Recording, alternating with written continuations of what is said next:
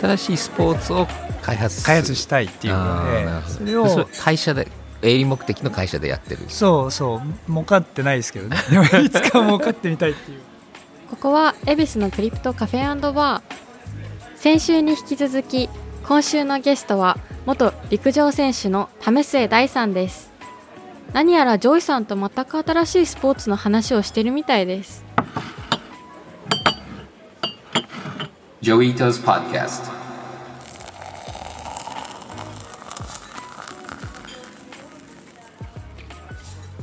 昨日相撲見に行ったんですよ、えー、もう10年以上ぶりで、えー、でこうバンとぶつかった時にこううわーってただ押してるけれどもどっちかが勝つじゃないですか、はいはい、であれ見てて思い出したんですけど僕もレスリングやった時にずっと負けてたんですよ。で高校でやめようかなと思ってて、高校3年生になった時にこれが最後なんで今年勝とうって決めて、で結構レスリングって特にあの、まあ、グレコローマンもそうですがアメリカフリースタイルなんかウェイトクラスが細かく分かれてるから大体相手って全く同じ力と重さだから、はいはい、最後メンタルしかないよねと。で、今年は勝つって決めたった。えー、で、レスリングって結構その同じ技をお互いかけて、うん、最後のこうプッシュで勝ち負けが決まって、うん、必ず勝つと思って、その最後のところをガッとエネルギーを出すようになったら、試合1個以外全部勝ったんですよ、ね。で、その時自分の中で分かったのが、その自分で決めて、で、最後のこのエネルギーの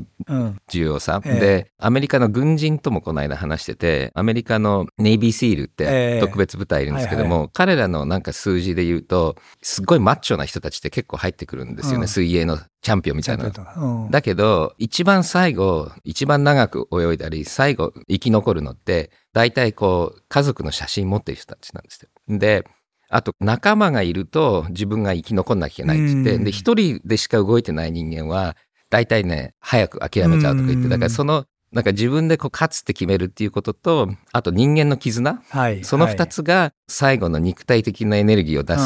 す必要性があるっていうので、すごくそこから興味持ってたんですけども、えー、ただ、こうランニングって、えー、まあ勝つためってはあると思うんですけど、長い間モチベーション出さなきゃいけないじゃないですか。うん、だからそれなんかすごく禅の話とかも書いてると思うんですけども、うん、そういうモチベーションってまたちょっと違うんじゃないかなと思って、うんいやまあ個人のやっぱり好奇心は強い、うんうん、まあ選手によって違うんですよ本当に勝ちたいだけでいける人もいるし、うん、好奇心でいく人もいるんですけどでも集団も結構重要でなんか集団の場合ってその誰かのためにとかみんなとやってるからっていうのもある気がするんですもう一個僕らは協調って言ってあの要するにシンクロナイズと動きがするんですよ。チームとしてそれとも他の選手として？例えばオリンピックの 100m の決勝で1番と2番の選手の動きが途中でシンクロナイズをしたっていうの有名なあの論文があってで引きずられるんですよ。やっぱ視覚で入ってくるんでリズムが。はいはい、で当然一緒にトレーニングしてるチームメイトとは動きが同調とか協調しやすくて、うんうんうん、で同じようにあの記録もなんかずっと止まってた記録が誰かが破った瞬間にみんながダーって一気に破ったりするんですよ。すね、だからまあ僕ら限界限界って思ってやってるんですけど、本当の限界っていうのは何が決めてて、で誰か破ると引きずられたり、まあなんか人と一緒だとしたらすんなり超えちゃったりっていうのを結構現場でも、まあ陸上はやっぱり一番シンプルでタイムが出るんで、なんか限界が見えやすい競技なんだけど、それでもやっぱり案外社会環境とか周辺の環境の影響で記録が伸びたりするんで、だから個人の限界っていうのは相当怪しいっていうか あのなるほどね、えー、まあ逆に一人だけでやんない方がいいっていうのもありますし、ね、それはすごい思いますけどね。なるほど。で、そこで学んだそういうこうモチベーションの考え方とか、うん、トレーニングのことって今どういうとこにそれが適用できてるんですか？僕はやっぱりスポーツを作りたいっていう思いがあって会社をやってるんですけどそれはまあ既存のスポーツ、まあ、これもこれで大事なんですけど100年ルールが変わってなくて、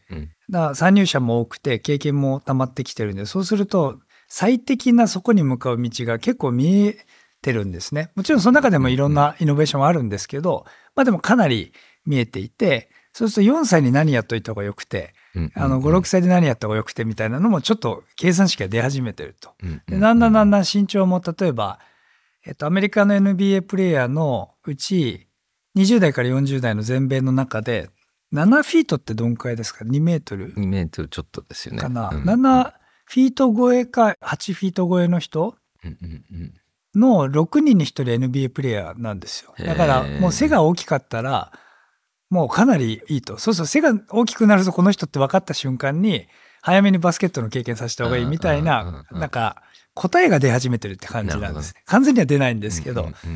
で、これもこれでいいんだけども、なんかそう考えたら実はスポーツっていうのがどんどん新しいものが生まれていって、そうするとまだ答えが見えないんで、なんか例えばポケモン GO みたいな、1時間ポケモン GO みたいな感じが 出てきて、1時間でなんかいろいろこう探索しながらやるようなものが出ると、またちょっと戦略性とかいろんなことが出てくる、きたりするだろうか。そういうふうになんかもうちょっとより多くの人が入っていけて、かつ、できたら初心者からいきなり面白いようなことができるようなことがあったら、いいんじゃないか。なんかそうするとなんか社会がもう少しこう、なんていうんですかね、揺さぶられて、あんまり決まったもんだけじゃなくて、人と人の交流が起きたり、または、例えばそのチームの中に国籍がいろいろ違う人を混ぜるようなルールにしたら、まあそのなんか、国籍っていう文脈と、なんかチームメイトとかいろいろできるじゃないですか。じゃあ新しいスポーツを開発開発したいっていうので、それを会社で営利目的の会社でやってる。そうそう。儲かってないですけどね。でもいつか儲かってみたいっていうので、まあ、最近だとあのパン食い競争って分かりますか？日本ってねパン食い競争って走っていってパンを、はい、ああ走っていってパン。途中でパンをパクって食べて、はい、そのまま加えてゴールするっていうのがはい、昔僕らが子供の時に結構あったんですよ。でそれを公式競技として今復活させようとしてやってる、えー、どういうところで公式なんですか？それそれは何のルールもなく遊びみたいなもんだったんですけどそれを、うん、あルール決めて。ルール30メートルですとか15メートル地点にパンを置きますとかパンはアンパンじゃないといけないですからそういうルールを決めてやろうとしてて。でそういう時ビジネスとして考えるとそれってなんかこうメディア戦略があって広告を集めたりとかそういうまあ、今のところそうイベントスポーツイベントみたいなんで賛同してくれる人にっていう感じになってますけどね、ね、でもいつかはもうちょっと参入者が多い、うん。まあ、どうどうやってお金にしていいか分かんないんですけどでもより人が気軽に体を動かして、こう文脈も変えながらなんか面白くてついやっちゃうみたいなものができないかっていうのを。でも学校教育に入れるとなんかすごく楽しいような気がするんですよね。面白いかもしれないですね。ええ今うちの娘が6歳でで自閉症で、えー、そしてアメリカだと結構面白い自閉症のサポートいろいろやってるけど、うん、日本はこう探した感じではあんまりなかったので、今学校作ってるんですよ。えー、で9月にできるんですけどもその子たち、まあ、自閉症だとかそうじゃない子混ぜた学校なんだけども、うん、ちょっと学校のカリキュラムをいろいろ考えたらその体を動かすところを、えーなんか楽しくしたらいいんじゃないかなとちょっと思ってて、はいはい、なんかそういうこう変わった脳の刺激にもなるような、まあ、ゲームとスポーツの間みたいなのがあったらいいなと思ってて、うんうん、たんでなんか面白いなって教えてください。うん、パンパンパンのやつもいいかもしれない。そうそうスポーツの面白いところってやっぱスポーツのなんていうかなルールを作るところを考えるのが一番面白いと思うんですね。僕はできたルールの中でそれで最適化するっていうことだけやってたんですけど、本当に面白いのは、こういうルールにするともっと多くの人が入れるし、みたいな、ルール作りところが面白いなと思っていて、まあゲームでもゲームのルール作るとか面白いし、まあなんかサービスもちょっとそういうのに似たところあるじゃないですか、ウェブサービスとかも。だからそういうどういうルールにして、どういう意思決定、ルールを変えるときの決定にするかみたいなガバナンスまでいかないんだけど、そういう仕組みを子供たちがやれる方が、うん、実は作られたルールで体を動かすよりも面白いんじゃないかっていう。ね、 Joi Ito's Podcast いきなりちょっと AI に飛んで戻ってくると、うん、今のこのニューラルネットワークとか言われてる最近の AI っていうのは、決まったルールの中の最適化にすごく徹した AI が多いんですよね。うん、で今あのマサチューセッツ工科大学のこう脳の研究やってるチームとはもうちょっと構造的な AI で、だからルールの中での最適化じゃなくて、ルールそのものをいろいろ考えて、どういうルールだったら何ができるかっていうことができる機械学習っていうのがあって、で、今僕がリード・ホフマンって言って、あの、リンクティンの創業者とずっと一緒に投資、ベンチャー投資やってるんですけども、彼とも結構話してて、やっぱりソフトウェアとか、インターネットのベンチャーが面白いのは、ルールを変えられるんだよね。だからこう、製造業とかで、さっきのスポーツと同じで、決まったルールの中で最適化するんだけども、インターネットのベンチャーってピボットできちゃうじゃない、でピボットって何かっていうともうこのゲーム嫌だルール変えますってやるのね、はい、そうするとそのインターネットベンチャーは何をしてるかっていうと、うん、僕の持ってるいろんなこう特徴と、うん、今の環境の中でどんなルールでやれば、うん、ビジネスモデルもそうですけど、ええ、どんなルールでやれば一番うまくいくかと。でルールをいじることって意外に難しくて、でこれはこう人間でもこう普通の人ってこのゲーム嫌だこのルールの方がいいっていうふうに考える人ってあんまりそもそも論のことを話せないとできないんですよ。だからやっぱりインターネットのベンチャー投資家のやっぱり優秀なのは、ルールをこうイマジネーションできる人。で今 AI もそっちの方やってるんだけども、でもまさにそれだよね。で、どういうルールでどんな風に今までどうなってて、うん、そうするとこんなルールだったらこういう風に面白いんじゃないかなっていう想像できる人とか機械って大事だよねっていう話を今ちょうどしてて、ちょっと似てますよね。どどんなルールだったら面白いスポーツができるかっていう。例えば利他性ってあの他者に対して貢献するってことがスポーツってスコアになるってことはあんまりないんですよね。でまあもちろん2つのチームに分けてアシストをするっていうことで利他性っ他者への貢献、アシストですかね。それはあるんだけど、もうちょっとそれを全員にバッと散らばらせて、それぞれ相手に他者に対して貢献するようで、そうするとスコアになるっていうルールってあんまりなくて、ただスコアは取りにくかったんですけど、例えばデジタルとかで山の中をこうやって探っていくトレイルランニングじゃなくて、いろいろこうターゲットを見ながら登っていくと、オリエンテーリングっていうスポーツがあるんですけど、そのオリエンテーリングでリアルだと難しいんだけど、デジタル空間にヒントを例えば残して、自分が残したヒントが一番使われたら、それはゴールした時にスコアになるみたいなすると、なんかアシスト自体がスコアになって、単純に一番でゴールするだけじゃない、なんか他者に対してどんな心理を読んで、どういうふうにすると便利かって考えるとか、そういうこともできるんですよね。で、テクノロジーでやりやすくなるよね、そういうそうそうそうそうなんですよ。うちも千葉工大であの、Web3 の授業をこの間やって、ええ。300人、学部生100人、うん、大学院生100人で民間100人だったけど、うん、ブロックチェーンのトークン作って、みんなスコア上げるんだけども、もちろん学んでクイズ答えたらスコアもらえるんだけども、誰かが質問して、その質問に答えて10人がいいねするとポイントがもらえるとか、うん、みんなにレクチャーするとポイントがもらえるとかってやって、で、意外にこう、人を助けることの方が、ポイント稼げるシステムになっちゃったの、はいはいはい、そうすると何が起きたかっていうと、質問する側も喜ばれるからどんどんして、うん、アンケート見るとこんなに質問しやすい、学びやすい環境初めてだっていう風になって、うん、やっぱりそのアシストのところを点数厚くしたことによって全然こう、コンペティションが違うのよ。で、やっぱりこう、助けることでの競争って、でしかもこれお金に換算できないトークンだったので、これやらしくないんだよね。で、面白いのは、やっぱりこう、人を倒すためのコンペティションって、まあ、陸上なんかクリーンだと思うんだけども、例えば今、こう経済の中での競争とか戦争とかって悪いイメージなんだけども、人を助けるコンペティションって結構クリーンなので、うん、そうそうそうだから F1 みたいにちょっと司令塔があって、うんうん、山の中走ってる人に外から音声かなんかでサポートするとか、うんうん、で、それも一つのチームって定義にしたりしたらまた違うでしょうし。うん。うん、だからなんかその場でプレイしてる人だけがスポーツじゃなくて、なんかもうちょっといろんな関わりができて、でね、でもそれも設計次第でね、面白がれるんじゃないかなと思うんで、まあ、特にパラリンピックとかに関わっていたんで、あそうなんかこう、単一の、まあ陸上なんかだともう本当に関わり方っていうのは単一になっちゃうんですけど、うんうんうん、もうちょっとそれを複雑、複雑というかな、チーム的にしたら、うんうんうん、あの、いろんな特徴を生かせて関われて面白いなと。あの、コンピューターのゲームでやっぱり最近多いのが、英語ではメタゲームっていうのがあるんですけども、うん、まあ普通のゲームとスコアがあるんだけども、例えば、このジャンプした数を数えて、それで1になるとか、なんかいろんな、こう関係ないようなゲームがゲームの中にあったり、うん、あとよく言われるのは、マルティユーザーゲームだと、もちろんその自分のキャラクターが強くなるのと、うん、相手とこう対戦して勝つのと、うん、あとそのいろんな歴史とかを学んで、ストーリーを理解するのと、あとソーシャルっていう、こう4つのゲームが同時に起きてるとか、だから、なんか一つの環境、さっきの話を乗っけると、うん、同じ環境の中でいろんなゲームが行われていて、うん、で、違う理由で勝つ人たちが出てくるっていうのって、まあゲームの世界では設計できるけど、スポーツでできたら結構面白いよね。面白いですね。うん、で、やっぱり、スポーツ、僕はスポーツの定義を体と環境の間で遊ぶっていう定義にしてるんですけど、やっぱりそれが、まあ比較的人類の前半からやってたことじゃないかと思うんですよね。はいなんか体でやるとまあ直感的かつ、なんか体感として理解しやすかったりするなと思うので、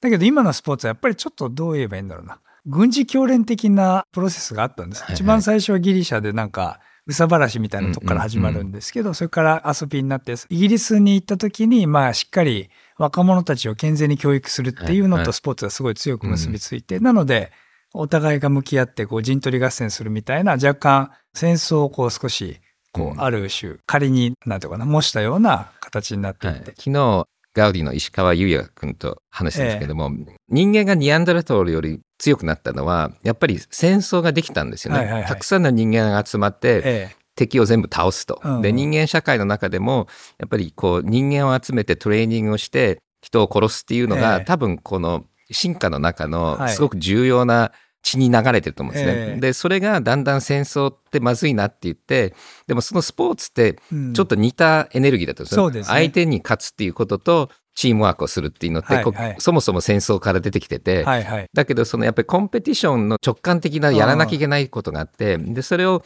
どうやって社会的にいいことに向けるかっていうゴール設定があると思うんですよね。はいはい、でおっしゃった通り多分オリンピックとか最初戦争から出てきてるけども、うん、どんどん綺麗な方向に持っていて、うん、であのゆうやくんあの昨日言ってて面白かったのはノーベル平和賞を取るっていう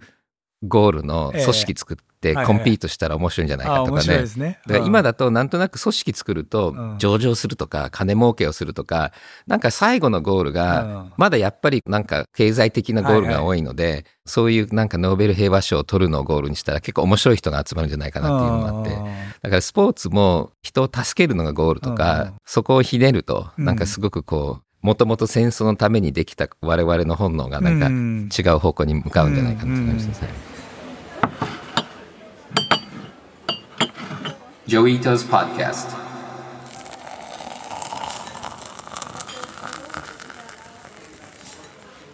さっきそのコーチなき自分でやってたっていうのをお話聞いたんですけども、僕も全然プロのアスリートじゃないんですけども、そのコーチンとか興味持ってて F1 選手のフィンランドのコーチで、やっぱり F1 レーシングのコーチって全部食べ物から睡眠からメンタルから全部やってて、すっごい科学的にやってて、で、最終的に彼はそこで学んだコーチングスキルをこう一般の人たちのこう、ウェルビーイングに今当てはめてて、なんかもうほとんどお医者さんの世界になってるなと思ったんですけども、なんか医療ともっともっと融合していくんじゃないかなっていう感じしたんですけども、そういうなんか開発とか考えたりしてますいややってみたいですね。だから、僕らの世界でトレーニングとリハビリテーションって2つ言葉があるんですけど、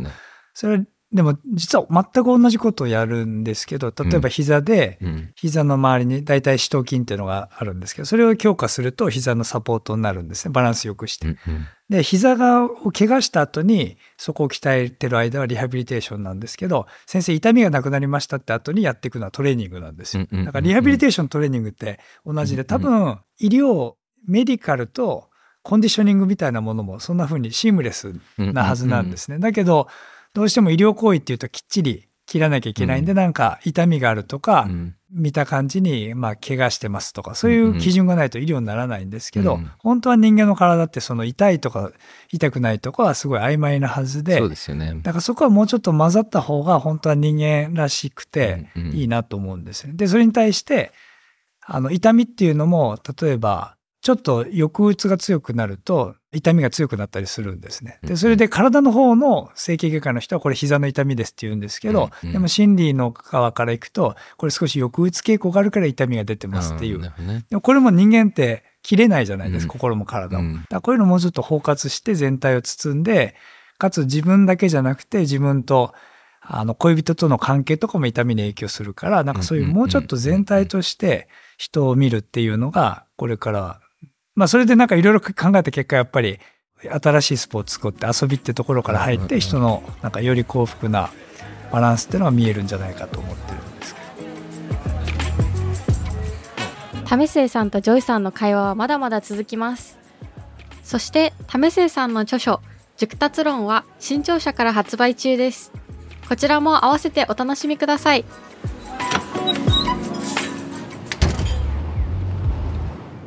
番組ではオリジナル NFT を無料でプレゼントしています。ご希望の方は特設サイトにて次の問題の答えを入力してください。本日のゲスト、為末大さんが体と環境で学ぶと定義づけているものは何だったでしょうか？大文字半角英数字でお答えください。サイトのリンクは番組詳細欄に記載してあります。また、変革コミュニティのメンバーは答えをお店サイトで入力してください。正解された方には100変革をプレゼントします。デジタルガレージは危険な海に最初に飛び込むファーストペンギンスピリットを創業以来大事にし続けています。これから来る Web3 オープンソース時代を見据えたテクノロジーで新たなビジネスを生み出す仲間を募集しています番組詳細欄にあるリンクよりぜひご覧ください Web3 is here. Join us. Join the first penguins. New Context Designer Digital Garage